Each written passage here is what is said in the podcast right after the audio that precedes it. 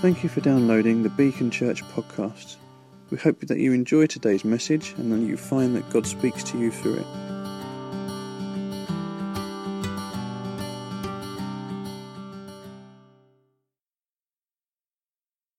It's great having uh, uh, so Rihanna and Daisy are here, and yeah, uh, I don't know whether you picked up Rihanna.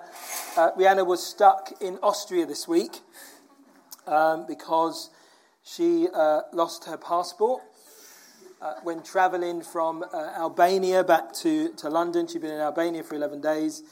And um, uh, she got to Austria, and in between getting off one plane and entering the place to enter, go to on another plane, she lost the passport. How you do that? but she did. It wasn't a joke because there was a moment where they were considering her, considering deporting her back to Tirana in Albania, and they wouldn't let her out the airport. And have you ever seen the terminal? It was a bit like that. I can go nowhere. I can't go forward. I can't go back. But praise the Lord. Uh, uh, uh, she was. I mean, she actually acted really well. She was. I spoke to her on a couple of occasions, and she was very calm about it. Uh, she had a pastor there with her, just who, who sort of stayed. Everyone else went on actually, and he stayed uh, just to help her, and, and uh, I picked her up at the airport and was very pleased to see her when I did. Um, so that's been her week, and then she's eaten us out of house and home, along with her sister. And uh, okay, so um, we've been going through this series in Ruth, and I know uh, Phil's spoken the last a couple of weeks. And uh, it's really, really simple, Ruth, isn't it? Because it's just four chapters. They're not very long. It's one week a chapter, and we're on to the third chapter. And then next week, Emma will um, be bringing uh, like the, the series to an end and, on the fourth chapter.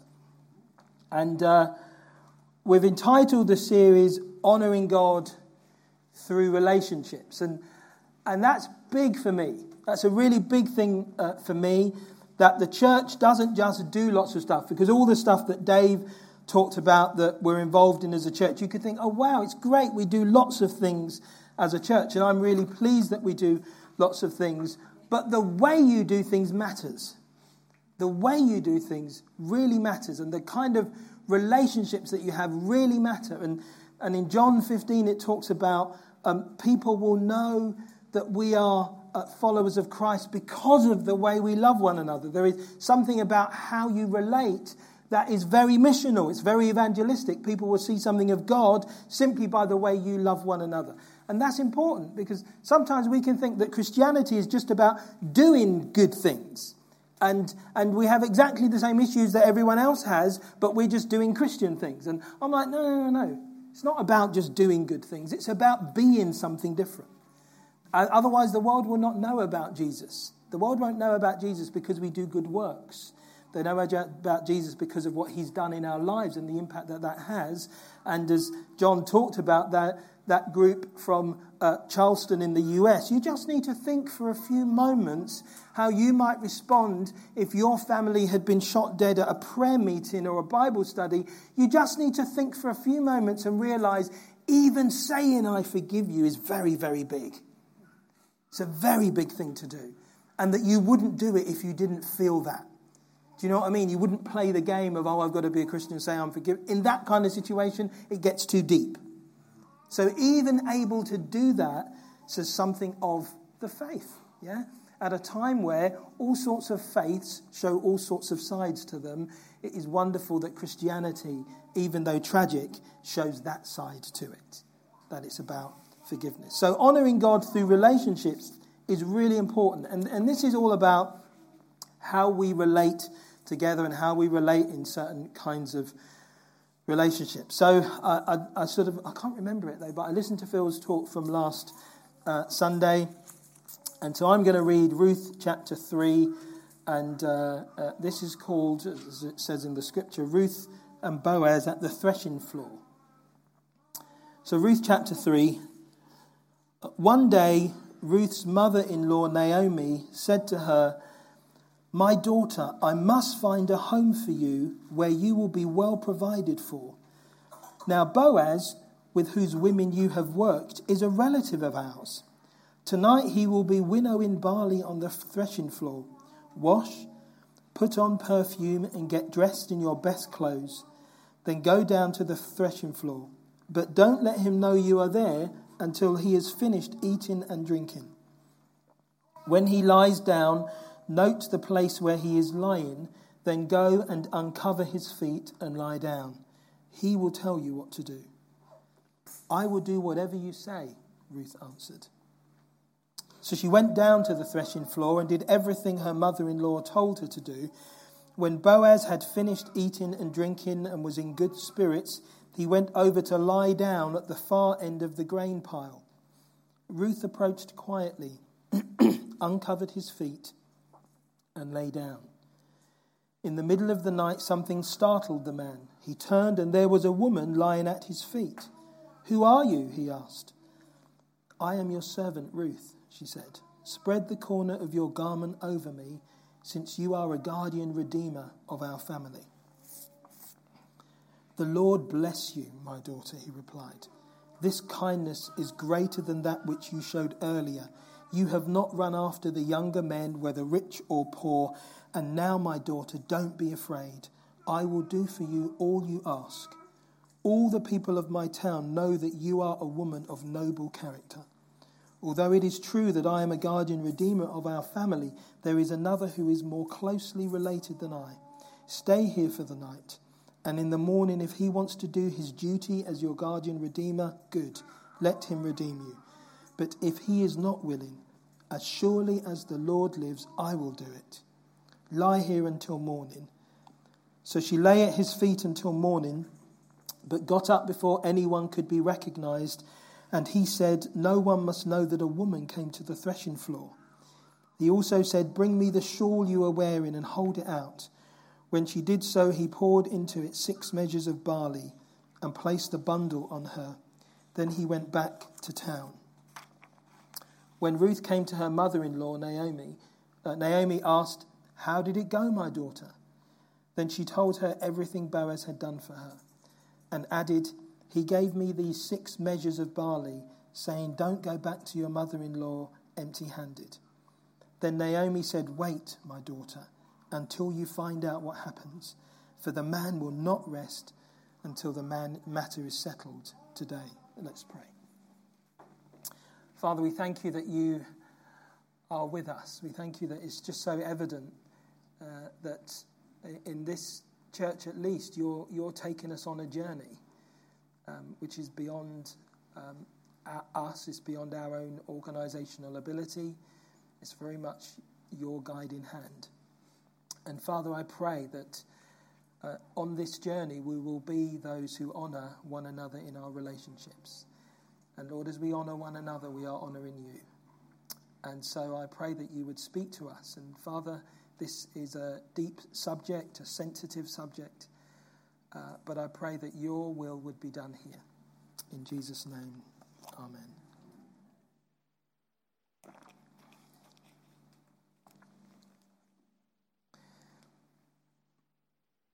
It's interesting because Ruth had taken in this story, really, the whole chapter, three very big risks. And uh, the reality is, it always requires a risk to uh, move on and to do the things that God would have you do. There's always a risk. There's always an element where you have to face a fear. And certainly Ruth does that.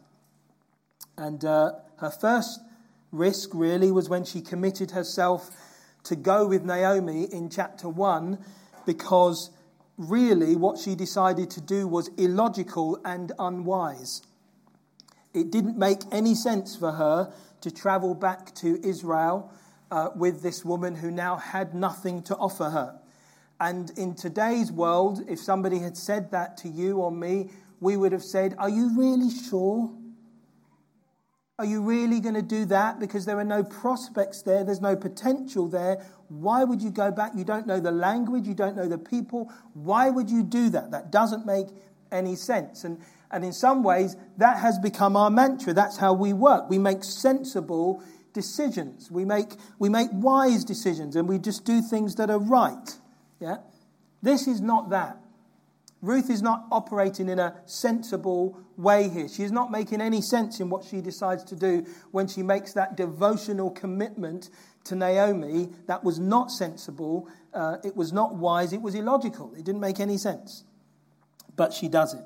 She had no idea what the outcome would be. And, and in some ways, I'm glad for it because we're in a situation where we have no idea what the outcome is going to be when we all troop over to Trinity. No idea, really. Yeah? We've not got like any back, back contracts to try and, you know, just in case it all goes. We've got no idea, really, what it's going to be like.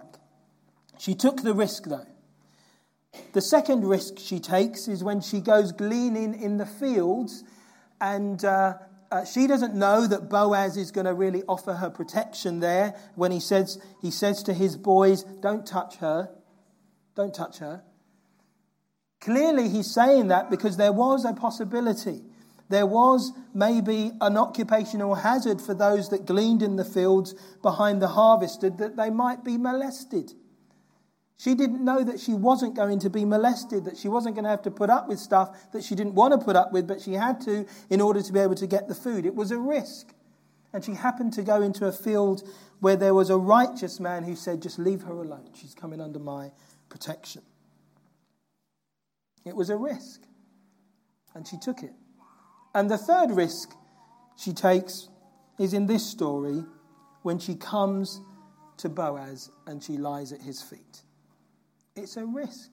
She doesn't know what's going to happen. Had she turned round, you know, had she not talked to Naomi, imagine if she'd just turned to a friend and she said, Look, I've seen this guy, this is what I'm going to do. You might go, Really?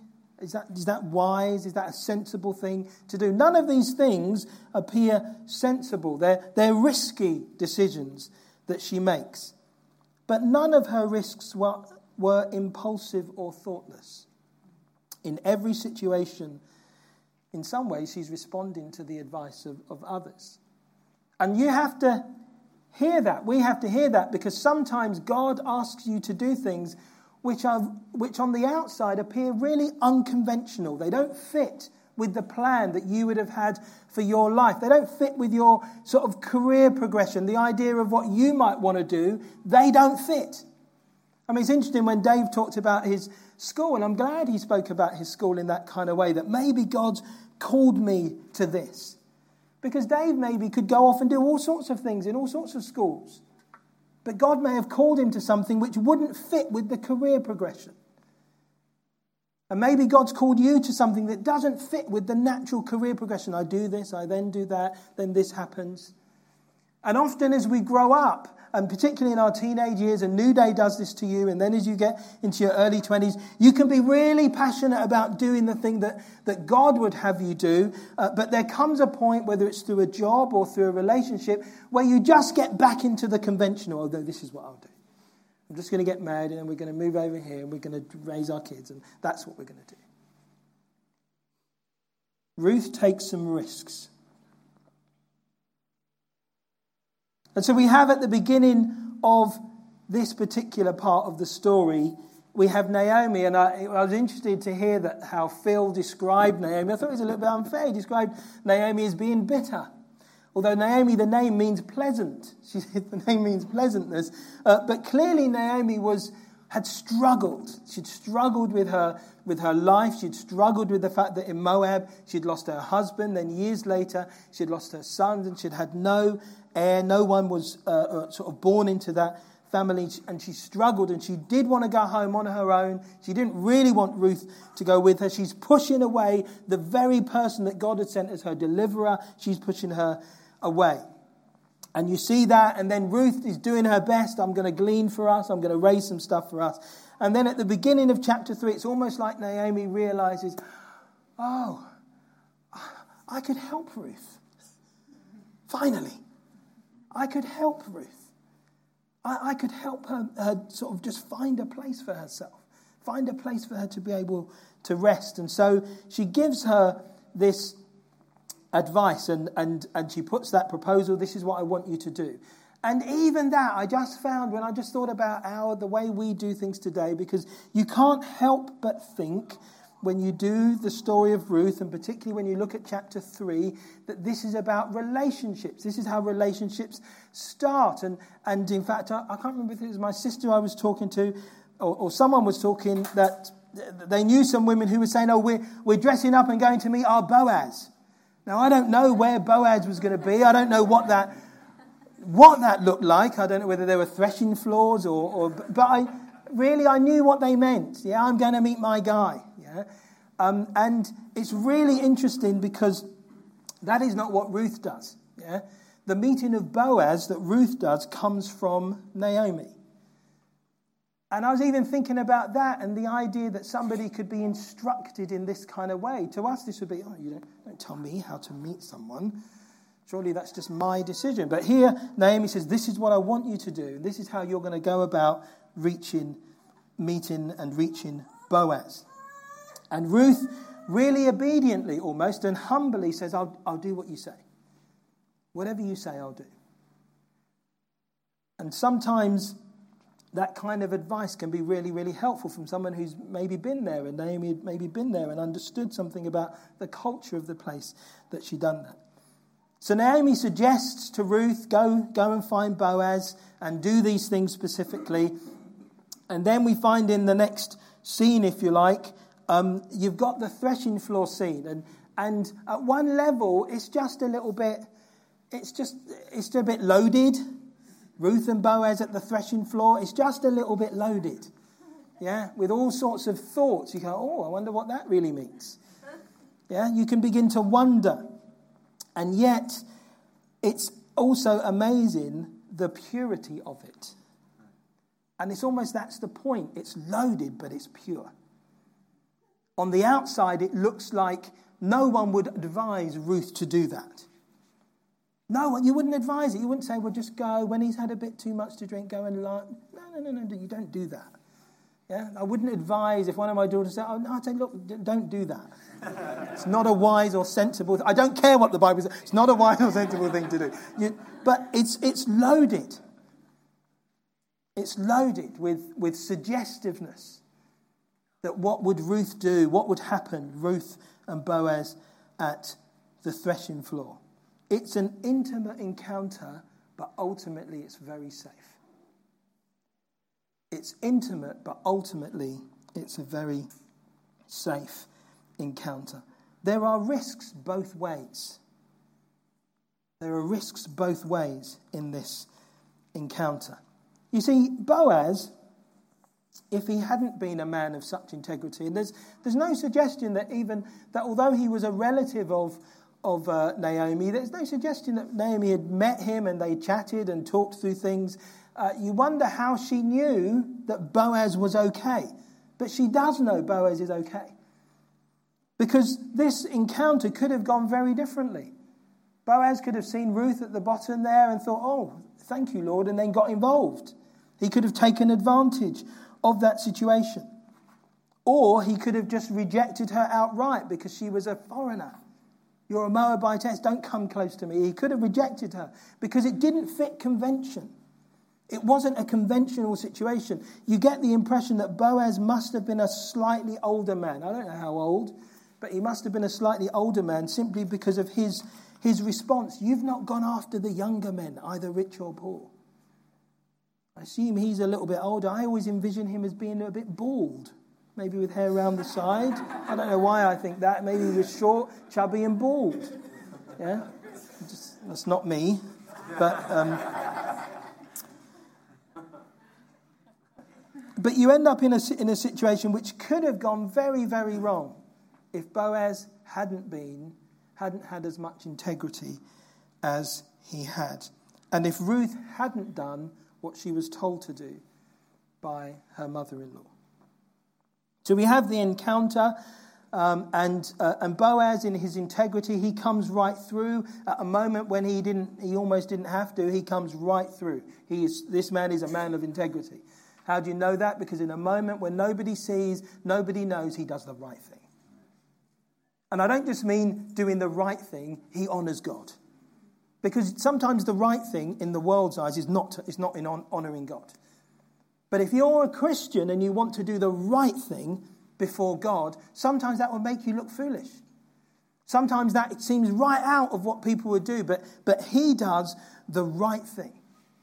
And I want to encourage you and I want to challenge you. Are you doing the right thing? Are you living the right way? I don't mean do you not come to church and all that kind of stuff. I come to church and all that kind of stuff. But when I'm on my own and nobody sees, when Pauline's not there, when the girls aren't there, am I doing the right thing?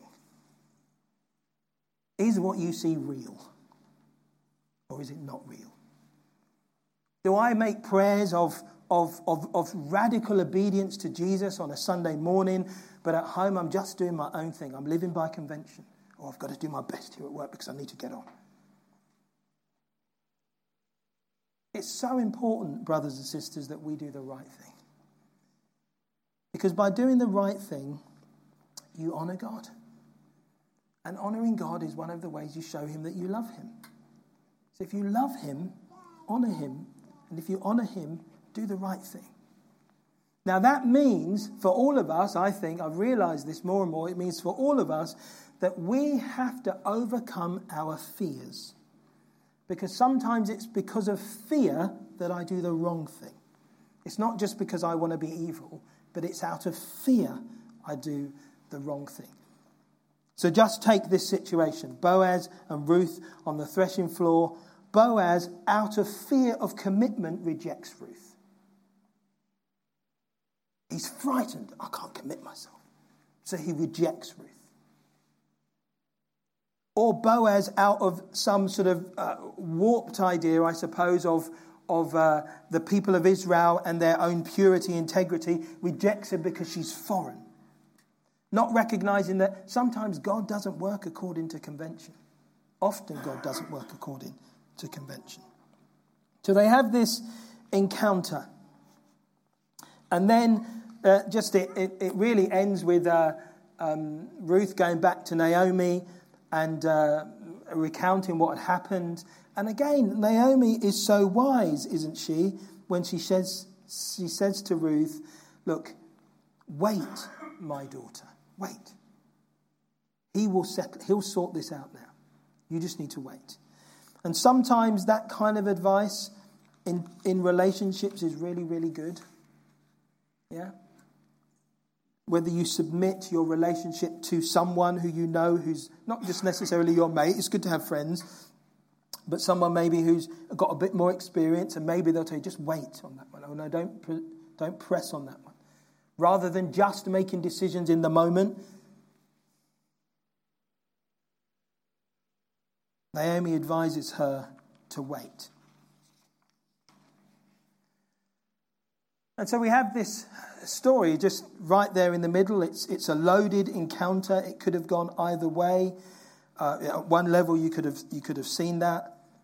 And yet, actually, it's a pure encounter, it's a safe encounter. And I'm just going to draw out one or two very brief things from it.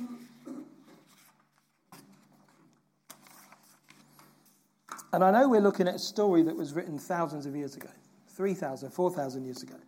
Remember, we're looking at a story that was written during the time of the judges. And if you remember what it says about the judges at the end of uh, the book of Judges, it says that these things happened at a time when Israel had no king, and everyone did as they saw fit. And Ruth is written in that context. It's in that context that this story comes. Israel had no king, and everyone basically did what they wanted. So that's even more surprising when you see the integrity of Boaz and Ruth and, and of Naomi in the end. You see it at a time when people just did what they wanted.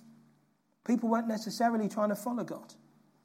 And it just reminded me that we live in a world today which is not seeking to follow God particularly.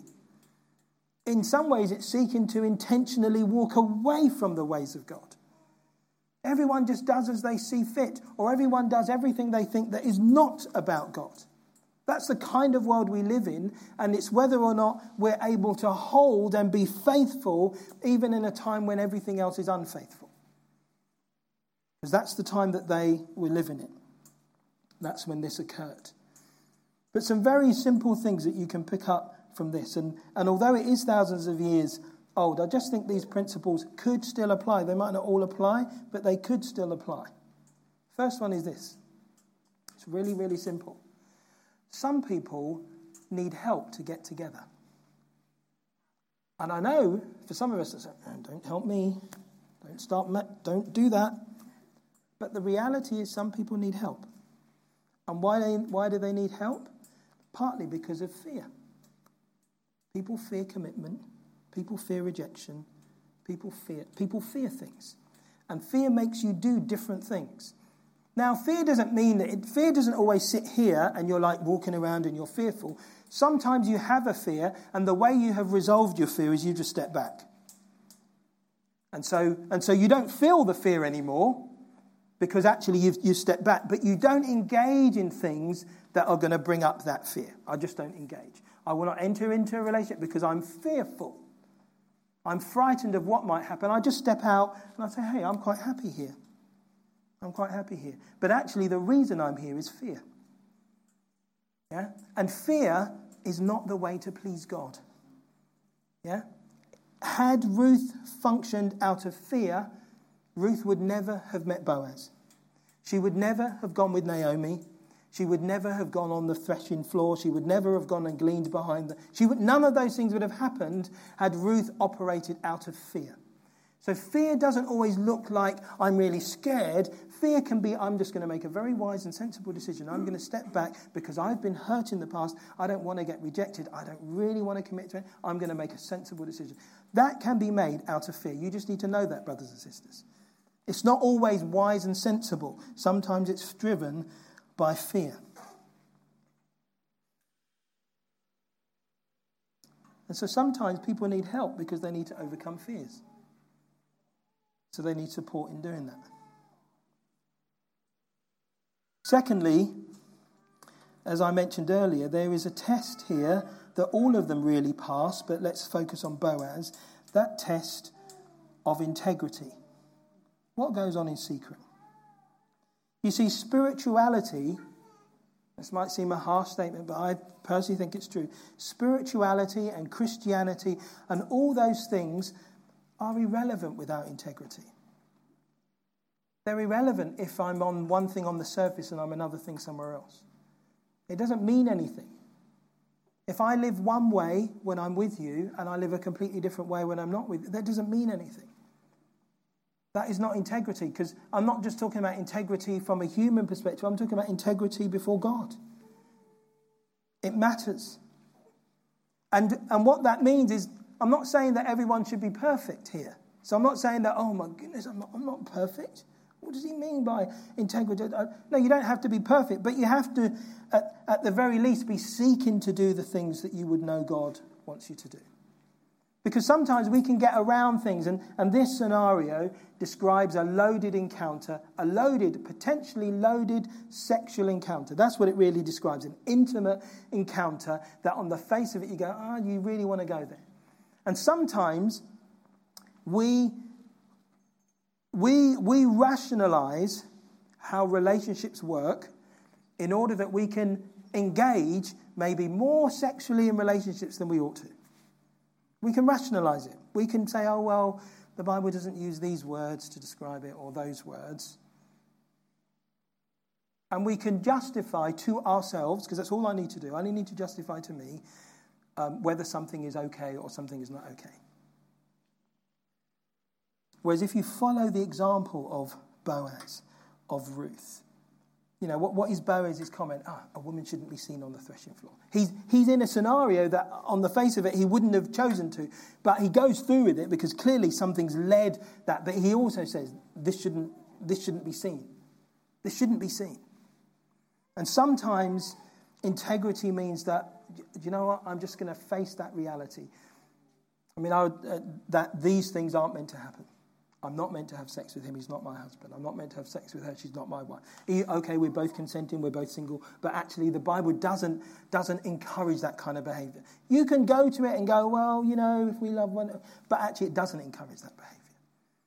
You have to work around things to get there. Does the Bible really say that? That's the kind of question you would ask yourself. And who asked that question right at the beginning? Right at the very beginning, isn't it Satan who says to Eve, Did he really say? Did God really say you couldn't? Oh, yeah, maybe. Maybe he didn't. Maybe what he meant was something else. And then suddenly I'm free. I can do it. One of the things about the world in which we live, and it's, um, in some ways, it's, it's, it's attack on Christianity. And there is that attack on Christianity, whether it comes to issues of sexuality or, or whatever it is, there's this attack on Christianity. It's not really attack on you and I, brothers and sisters. It is an attack on God. It's not an attack on us. It's very difficult in a world to accept God's way.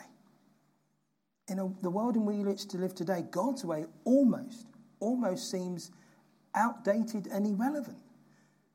And for many people, it would be even some Christians that even couldn't believe that some people still believe, well, you still believe those things that sometimes our attitude to integrity and purity would be the same as someone would say, You mean like just like you believe in Noah's Ark? You believe, really?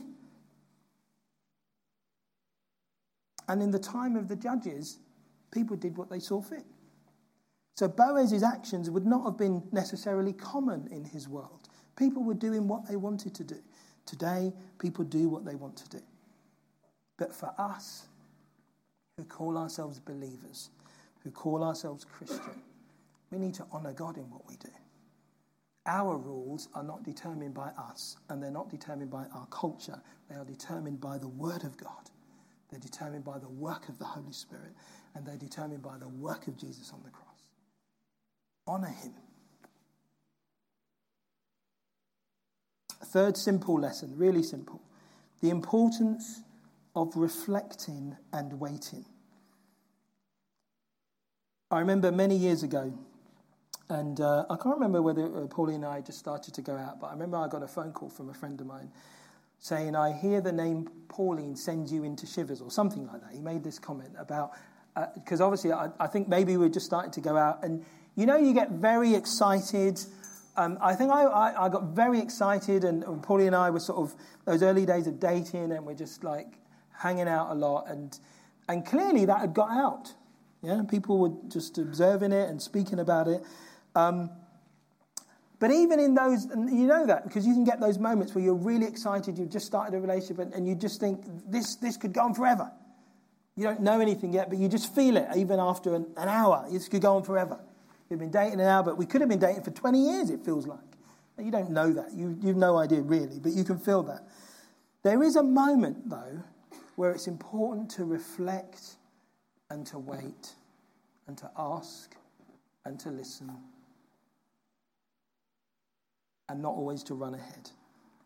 And I just think that's an important moment and to be able to submit what you want to do to people who you trust and people who are wiser than you, maybe, or at least you think they are. And then the next very simple lesson is to be aware, and I've just said this throughout God often breaks convention when he does something significant. He often breaks with convention when he does something significant. Uh, the threshing floor would not have been something that would have been encouraged. The fact that Boaz was marrying a Moabitess would not have been encouraged. Uh, the fact that, um, you know, Jesus died on a cross was not understood. The fact that when you look, read the list of, of, of you know, Jesus' genealogy, you've got Ruth in there, you've got Tamar in there, you've got people in there that it doesn't, that it breaks with convention. You must understand, God often breaks with convention. The fact that we are considering uh, joining and meeting with this church Trinity, it breaks with some convention. And if we were to simply look at it, you know, in terms of detail and every bit of theology, we wouldn't even be thinking the thought. But sometimes God works like that. And, and you have to allow God to work. Otherwise, you don't, you don't move on. Things don't happen. God has to pass over and wait for people who have got faith in Him and will trust Him. And then the final, really simple lesson progress always requires us to face our fears. If you are going to make progress, you will face some of your fears. In relationships, it's often the fear of rejection or the fear of commitment. And sometimes people remain single because they fear rejection or they fear commitment. On the surface, it might appear like none of those things. But in reality, you push, you push, that's what comes out. Oh, yeah, oh, I don't want to. I can't open myself up like that. So if you're going to make progress, if God puts something in front of you, you have to face your fears.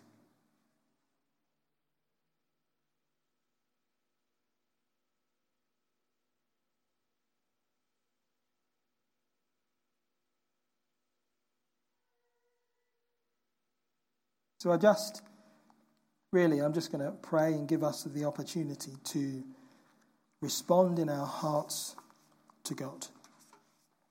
Because you know whether or not you have fears in terms of relationships. You know whether or not you're living a life of integrity. I don't know. You can fool me. Yeah, let's be honest. You can. I'm easily fooled. You can fool me, but you don't fool God, do you? And you don't fool yourself, really. You know. You know what's really going on. You know what the real ambitions are. You know what the real heart is. You know what you're doing. I don't know what you're doing, but God knows what you're doing. My plea and my prayer is that if you want to really follow God, be a person of integrity. Love Him in public like this, but love Him in private. Love Him in secret. Do what you know would be right by Him do what you know would honor him. Do what you know would, would bless him and glorify his name. Those families from Charleston, let's be honest, they could have reacted very differently. And in some ways, you couldn't have, you couldn't have done, you couldn't have sort of, um, it, it would have been almost justifiable had they reacted with vengeance and anger. None of us would have wanted to judge them for that. Would have thought, yeah, I can imagine that. But actually, they've done the right thing. They've done the God thing. They've done the thing that must make people at least go, my goodness, do people really still do that? Are we doing the right thing? Often, in a time of change and progress and transition, as we are going through as a church, God highlights things in people that He wants to sort. Do you remember? We talked about Moses for weeks and weeks and weeks. And there's that moment in the story where God persuades Moses to take the call and to, to, and to go back to Egypt and to, and to bring the people out. And uh, having got that, then there's a moment where it says, And the Lord went to kill Moses. And you think, and it was all over the fact that he hadn't circumcised his sons. And, and God had just got this guy to confirm that he was going to do this work. And then it says the Lord went to kill Moses. Because sometimes God wants to put things right in your life. And as you as we make this next step, and even as you think about your own life, examine your own heart for a moment and say, Am I am I right with him? Am I doing right by him? Let's pray.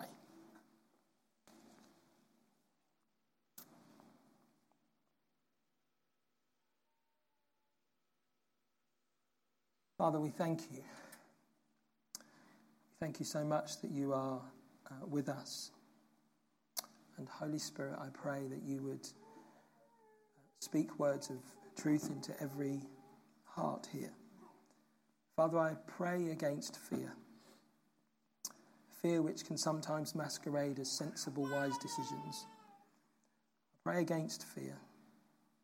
And I pray that you would replace the fear that sometimes grips our hearts with faith and with acts of obedience. And Father, I pray uh, for any here who need to put things right in the secret place. I pray, Father, that you would give them the grace to be able to do that, to put things right in the secret place, in order that they can put themselves in a place where you can use them and that their lives can honour you. And Father, I pray for us as a church as we consider the future. We look to you, O oh God, in all of this. We love the fact that you are, have gone ahead of us and you continue to lead us. And I pray that you will be with us. In Jesus' name, Amen. You have just listened to a Beacon Church recording. If you would like more information about us, our vision, the team, or upcoming events, please visit our website, which is beacon-church.org. You can email us at office at beacon-church.com or find us socially on Twitter, Facebook, and Instagram. You are welcome to share this recording as you wish, but please do not make any edits without express consent. Thank you.